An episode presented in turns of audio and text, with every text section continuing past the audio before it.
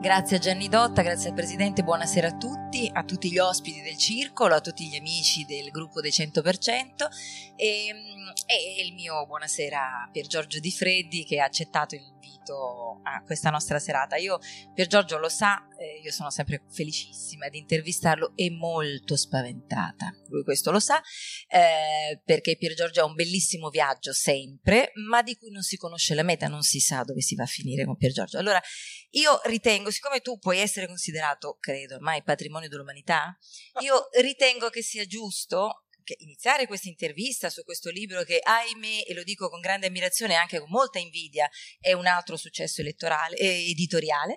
Eh, detto, elettorale in era seguito. Un lapsus, era un lapsus. Quando, quando gli animali avranno diritto di voto. E non solo di, di partecipazione al Parlamento. Esattamente. Allora, io riterrei più corretto che in questa mia chiacchierata, questa chiacchierata che io faccio con lui, vi prego, intervenite anche durante la chiacchierata. Non aspettiamo gli ultimi tre minuti famosi. Anche perché, prima, eh, se volete. Anche prima, perché avrete sicuramente domande più interessanti di me e in qualche modo mi darete una mano. Anche le risposte, anche le risposte.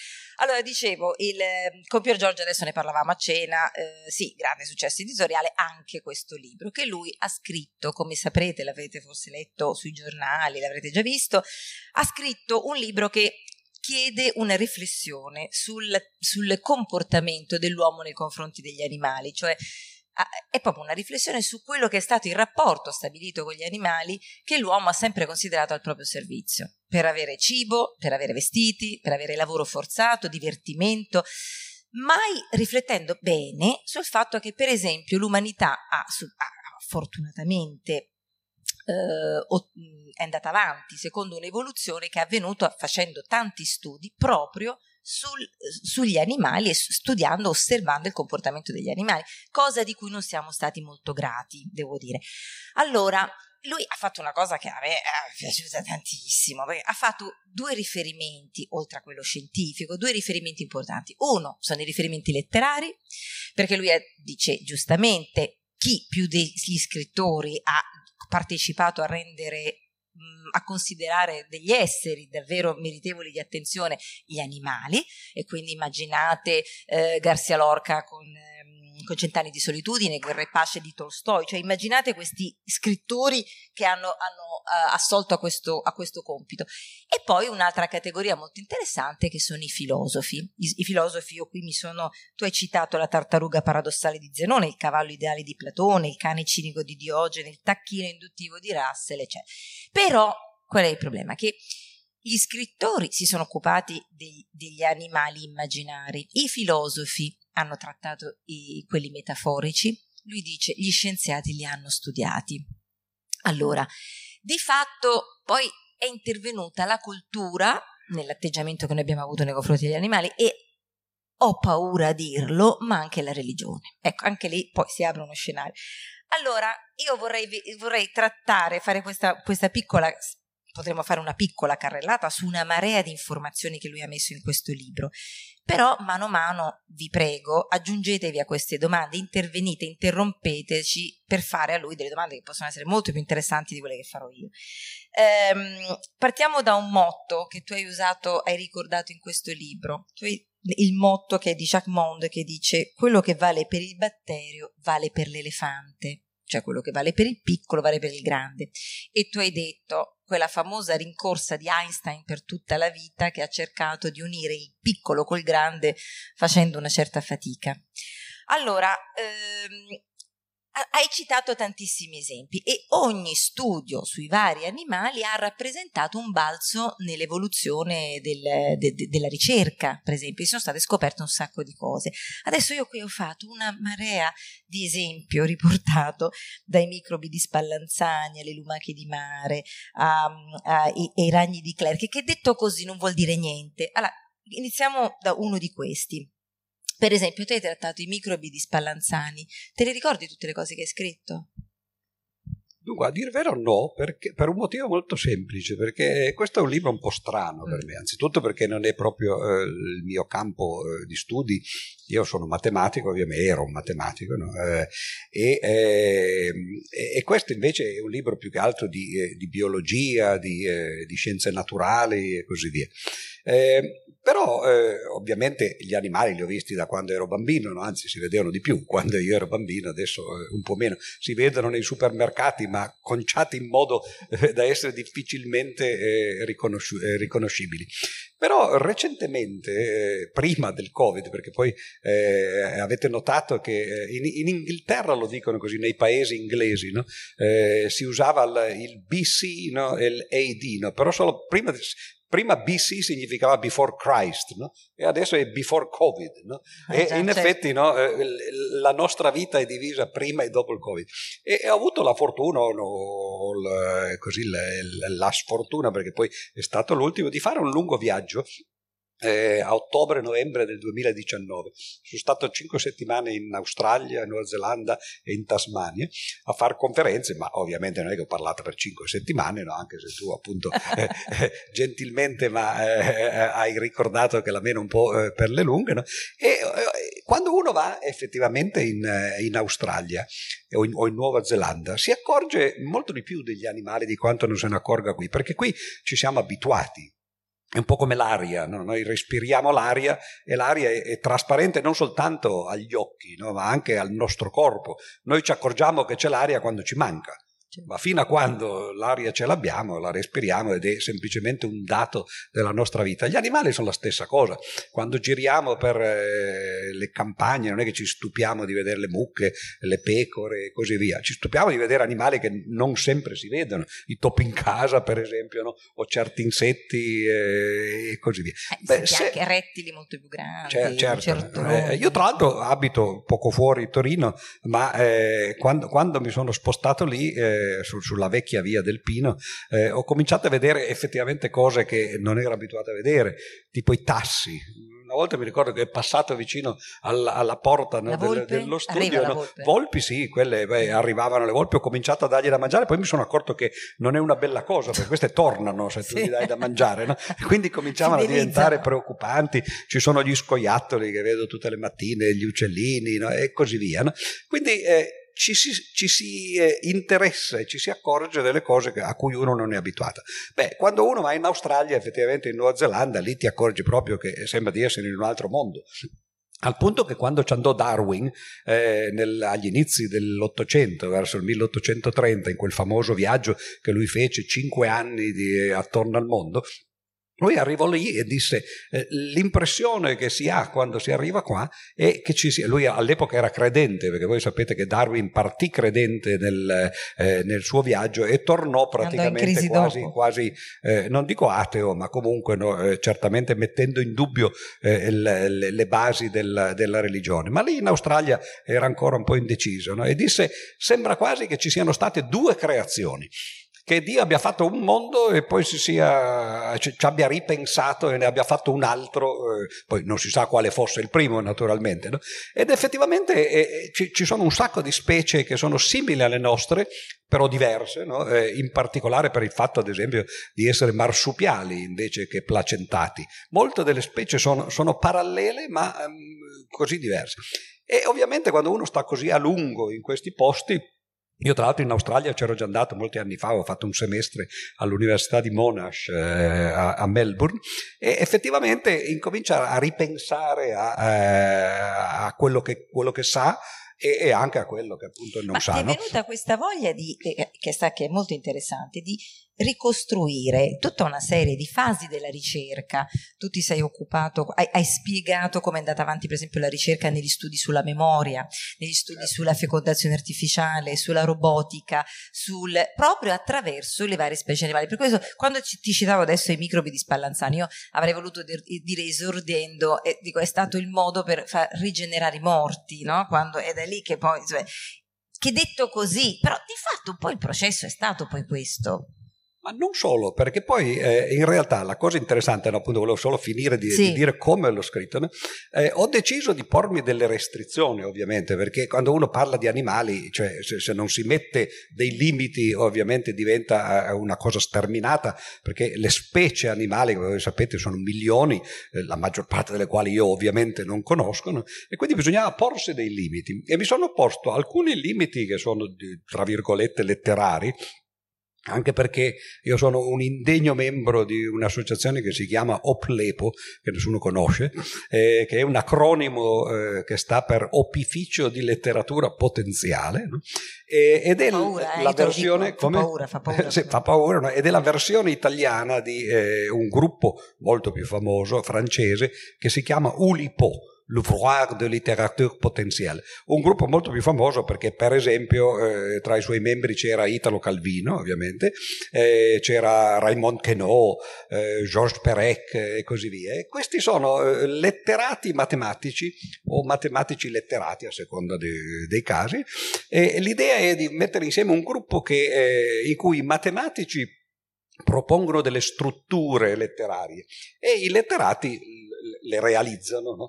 Eh, quindi, per esempio, l'ultimo romanzo di Calvino, che molti di voi conosceranno, Se è una notte d'inverno, un viaggiatore, è una tipica opera up, uh, ulipiana in quel caso, no? o oplepiana in italiano, perché è tutto un romanzo fatto su costrizione. Chi di voi ha letto un, un articolo di Calvino che si intitolava Come ho scritto uno dei miei libri, eh, si accorge che, mamma mia, dietro a questo libro c'è effettivamente tutto un impianto. E allora io mi sono posto più modestamente appunto delle limitazioni, anche perché porsi delle limitazioni è utile. Evita di lasciarti andare a dire semplicemente quello che ti passa per la testa, magari senza, eh, senza freni. No? Allora c'era una limitazione anzitutto di lunghezza.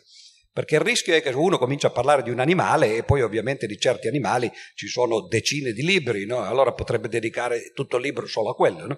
Quindi mi sono posto una unità di, diciamo così, di, di, lunghezza che era sul mio computer quattro pagine, che erano scritte un po' piccole, qui credo che siano venute sei o sette, e tutti i capitoli hanno esattamente la stessa lunghezza ed è divertente perché poi quando vedevo che cominciava a sforare, allora capivo che in quel capitolo dovevo tagliare, togliere qualcosa se Però volevo sei stato bravo perché hai fatto dei collegamenti e poi i collegamenti sono, eh, sono storicamente, sono dei flashback per cui vai avanti, certo, vai indietro, certo, hai certo. saputo assemblare, quello, quello te, l'ho, te l'ho invidiato da morire perché lì assemblare tutte quelle informazioni e sintetizzarle come dici te. Ma poi mi sono posto anche, eh, ovviamente eh, più, più, modestamente, eh, nella condizione di uno che dice stai per raccontare, a questo tra l'altro è il modo in cui comincia uno dei libri per la quel libro che dicevo di Italo Calvino, stai per iniziare la lettura di Se una notte d'inverno un viaggiatore di Italo Calvino. Io dicevo a me stesso, stai per ricominciare o stai scrivendo un libro di, eh, di argomenti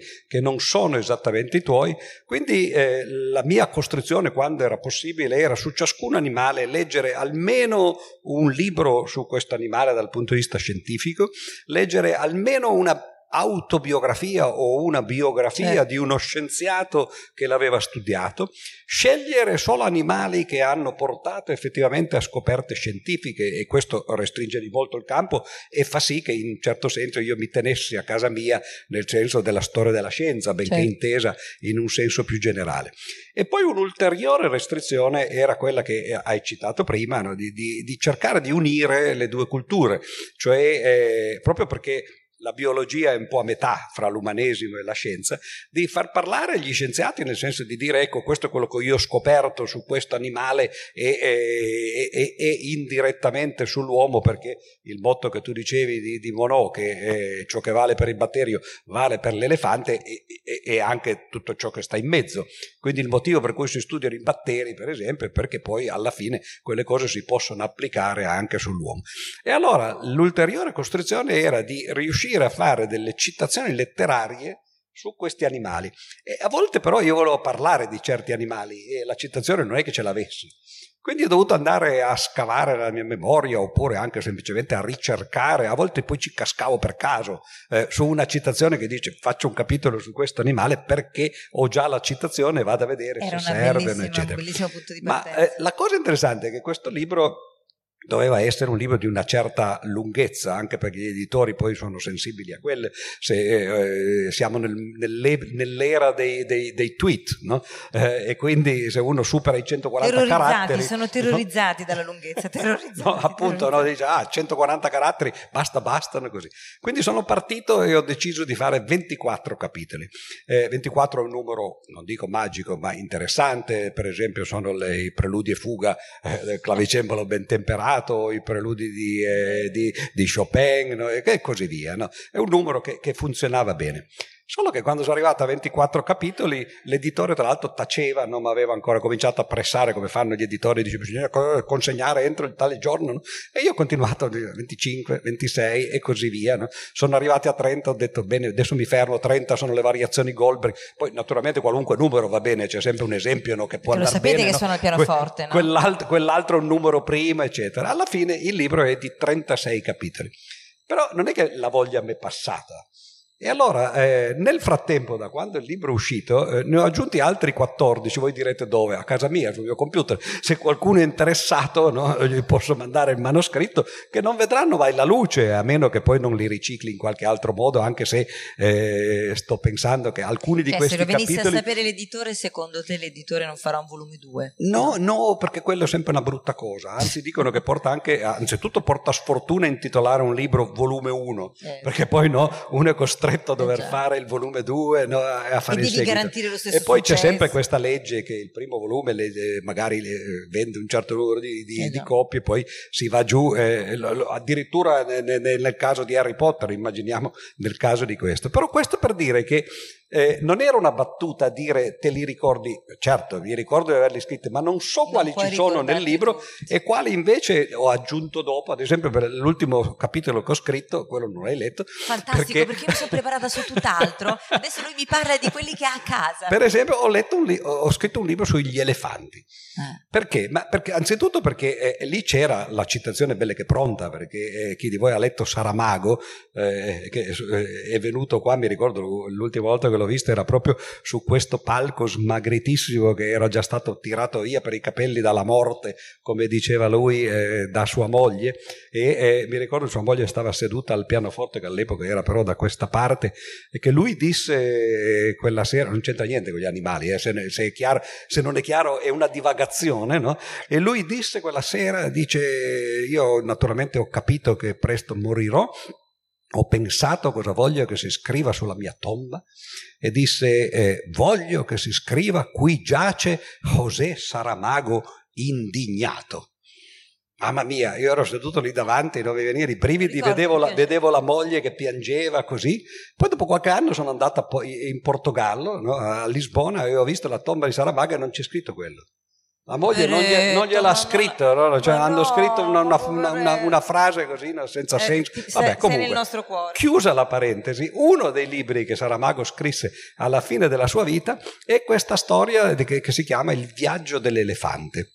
Ed è una storia diversissima da quella che racconta Saramago di solito. Saramago faceva una, eh, quella che si chiama una letteratura deduttiva era una specie di, eh, di, di, letteratura di tipo matematico, tra l'altro ho avuto l'occasione appunto di parlarne anche con lui, no? anche perché prima eravamo andati qui dietro no? a, fare, a, fare, cene, eccetera, e la sua letteratura era fatta così, no?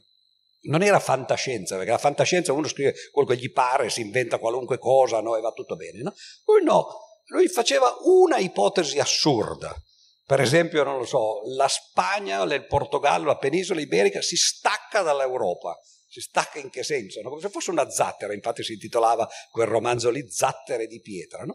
E questa è l'unica cosa che è fantastica, ma tutto il resto doveva seguire in maniera perfettamente razionale. E quasi tutti i suoi libri, soprattutto quelli, quelli famosi, no? sono fatti così, un'ipotesi assurda da cui poi si deducono tutte le possibili conseguenze.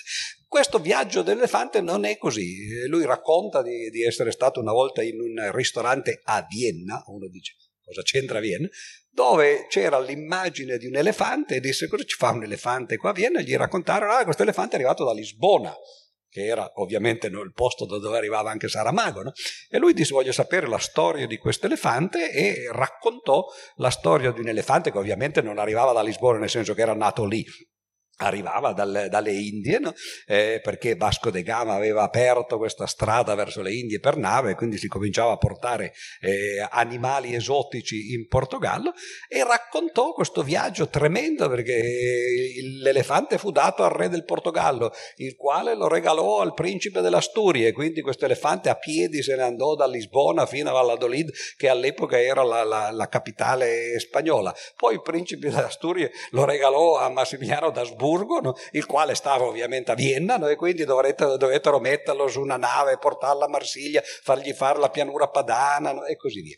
E mi ricordavo di aver letto quel, quel romanzo lì, meraviglioso. cosa è associato quest- all'elefante? Niente, Quale... all'elefante l'elefante. No? Ma no, se, se, continui, no, ma se, sempre sulla, sulla, logica di queste ricerche. Ah, in questo caso è semplicemente, certo, questo infatti è uno dei motivi, sono un po' più rilassato nel senso che questi capitoli non finiscono più nel libro, però la cosa interessante è che questi animali spesso erano considerati animali fantastici. Se uno legge il milione, ad esempio, di Marco Polo, le, le domande che si fa sono, sono due, no? cioè, primo, ma, ma c'è andato veramente in Cina o si è inventato tutto stando vicino a Venezia, no? Così. Per esempio, nel milione di Marco Polo ci sono que, questi gli unicorni Ora uno dice sì, già, bravo, questo ha visto gli unicorni. Poi però lui guarda, vai a vedere dov'è che li ha visti e li ha visti a Java.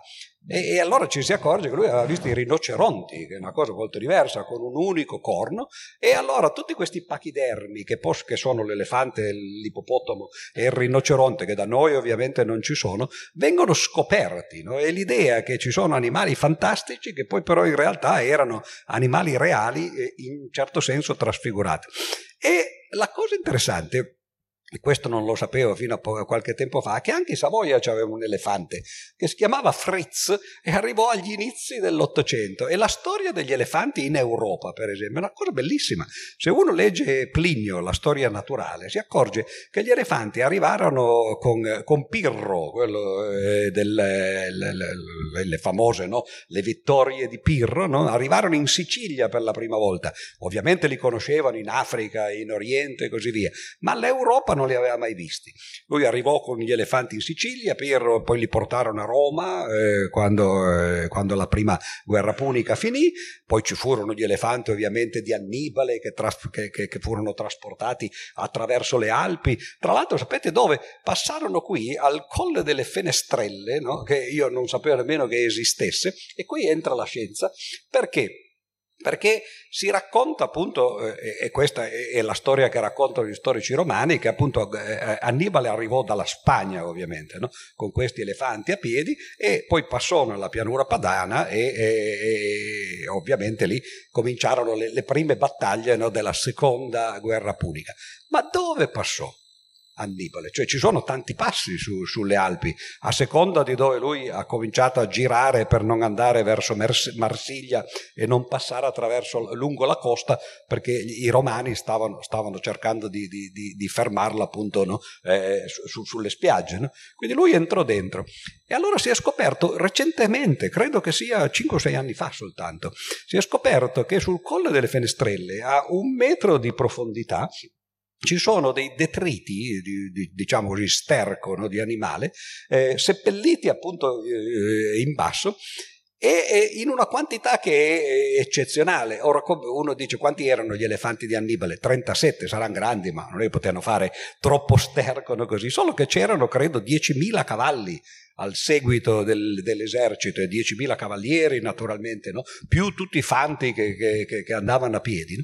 E allora si è analizzato questo strato sotterraneo di detriti, si sono trovati dei batteri eh, che si chiamano clostridium, che stanno effettivamente nelle feci dei mammiferi e quindi si sono datate con, con, con i metodi chimici e si è scoperto che effettivamente sono di circa 2200 anni fa. Quindi, pam, esattamente alla data del, eh, del, del, della supposta eh, traversata.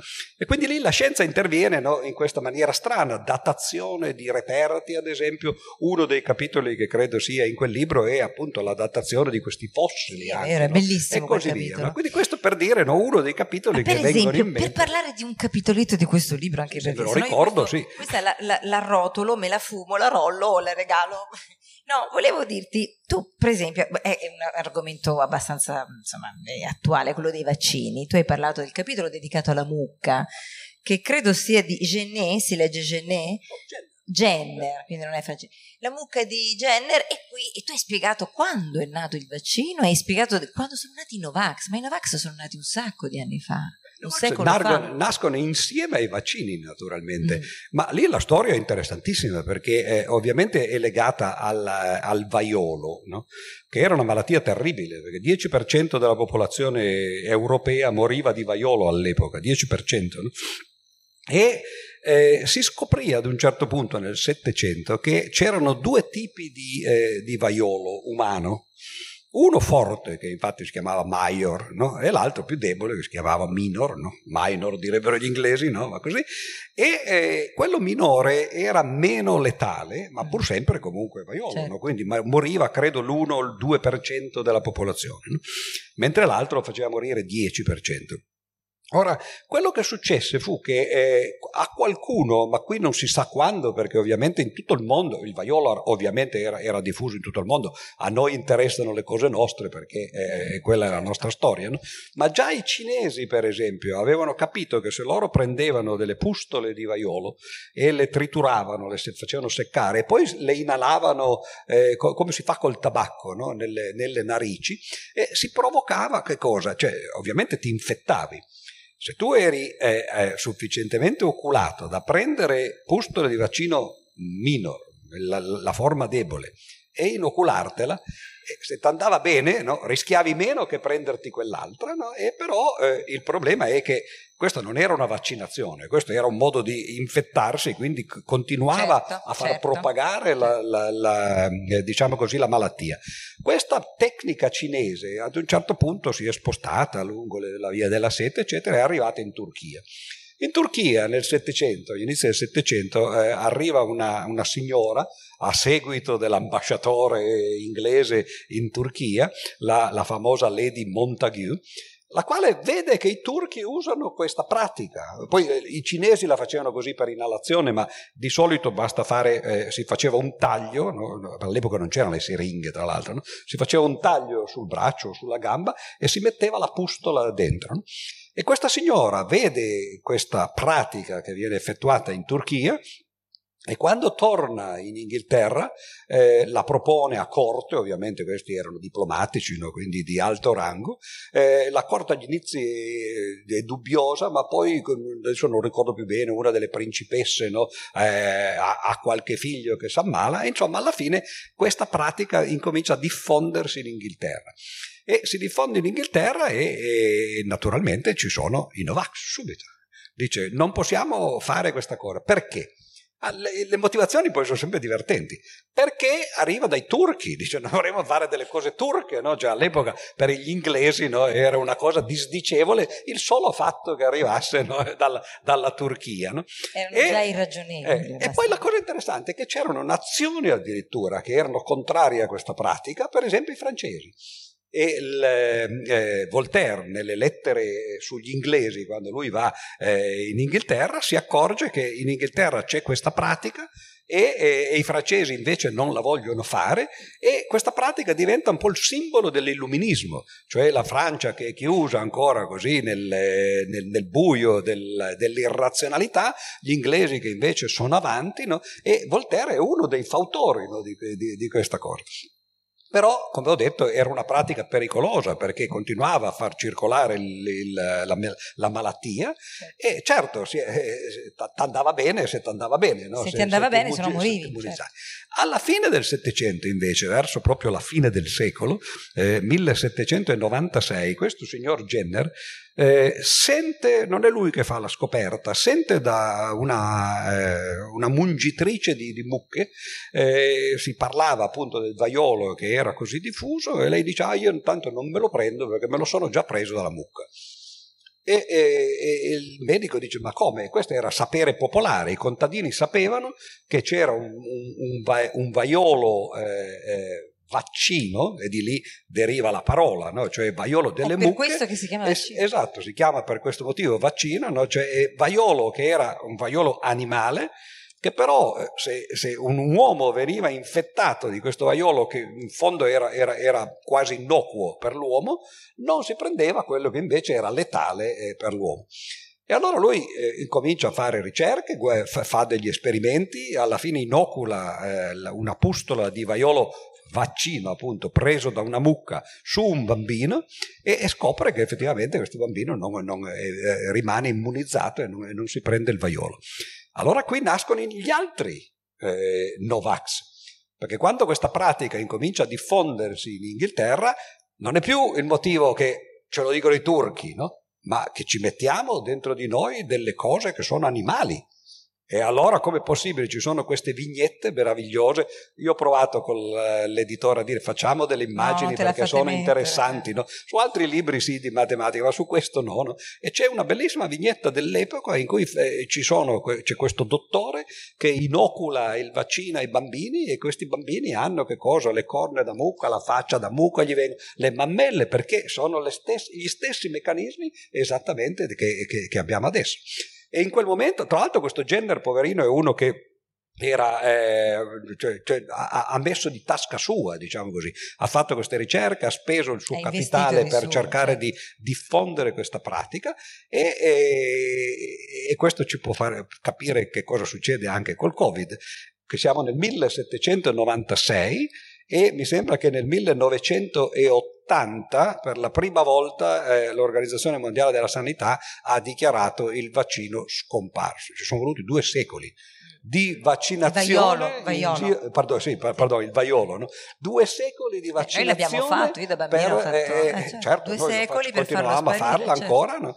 e, e, infatti noi siamo, siamo precedenti no? io poi sono degli, degli anni 50 addirittura e, e, questo ci fa capire che forse quest'idea che adesso ci è arrivata una pandemia e che eh, basta, non, ne abbiamo abbastanza e quando finisce io ho provato a dirlo una volta in televisione che c'erano voluti due, due, due secoli no? e, e naturalmente naturalmente mi sono, mi sono, voluti, eh, volati addosso. Eccetera. E questa è una storia meravigliosa perché poi i vaccini, oggi comunque credo che il, vac- il, il vaiolo sia l'unica o forse ce n'è ancora un'altra malattia che è stata effettivamente completamente debellata. Ah, la poliomielite, ad esempio. Le, tu, Ottavio, con eh, la poliomielite è quasi così, ma se guardate quel, quel, eh, documentario che sta su Netflix, credo, di Bill Gates, che si chiama Dentro la, la, la mente di Bill Gates, Bill Gates, che, che come sapete eh, fa molte cose filantropiche, una di queste che fa è, il, è, stato il tentativo di metterci di tasca sua e della sua fondazione eh, per eh, cercare di debellare la poliomielite, ma non c'è verso perché poi basta che ci sia un focolaio da qualche certo. parte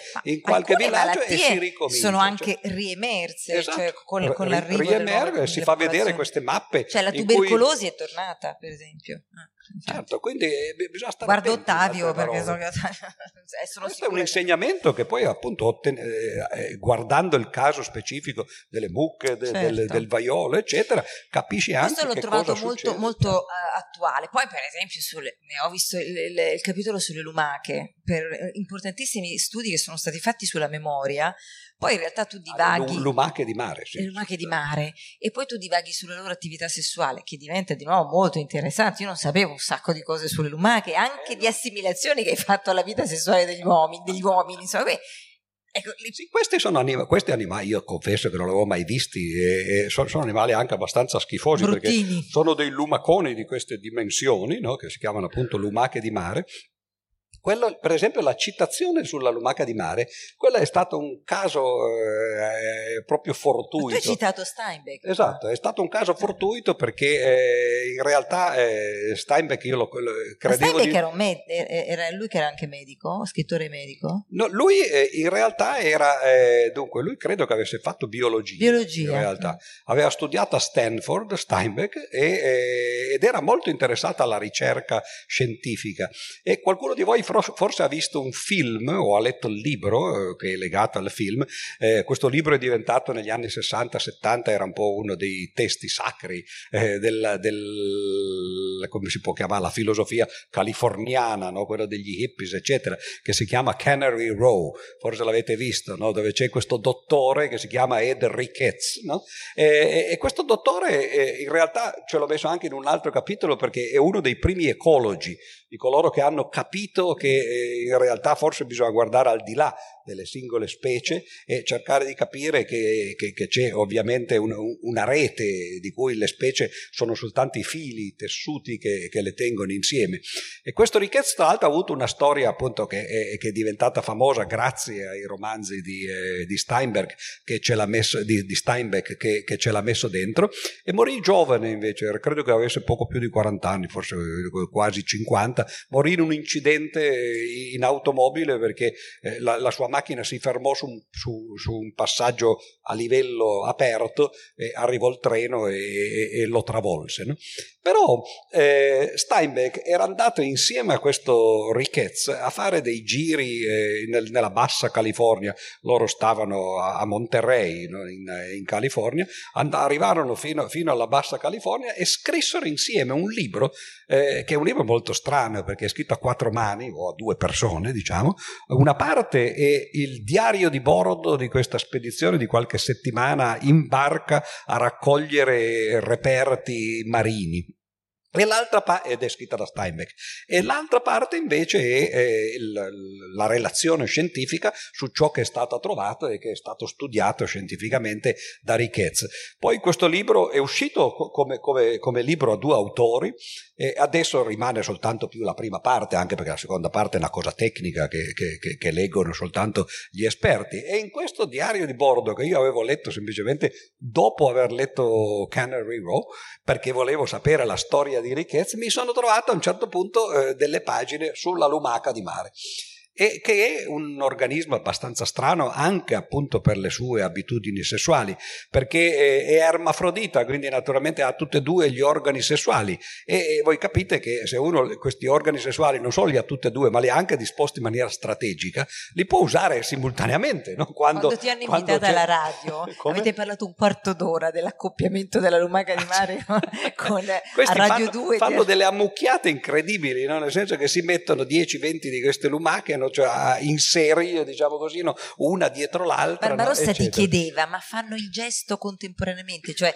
Bisogna, eh, contemporaneamente... Eh, eh, chi è che se l'è chiesto? Te lo chiedeva Barbarossa, ti ricordi? Ah, giusto, è vero, sì, sì, perché poi certamente ognuno ha le sue domande, no? sue domande e viene affascinato da, eh, da, queste cose. Però la cosa straordinaria è che questa lumaca, eh, a parte le, appunto le sue abitudini e anche la sua conformazione, è un organismo tutto sommato molto semplice.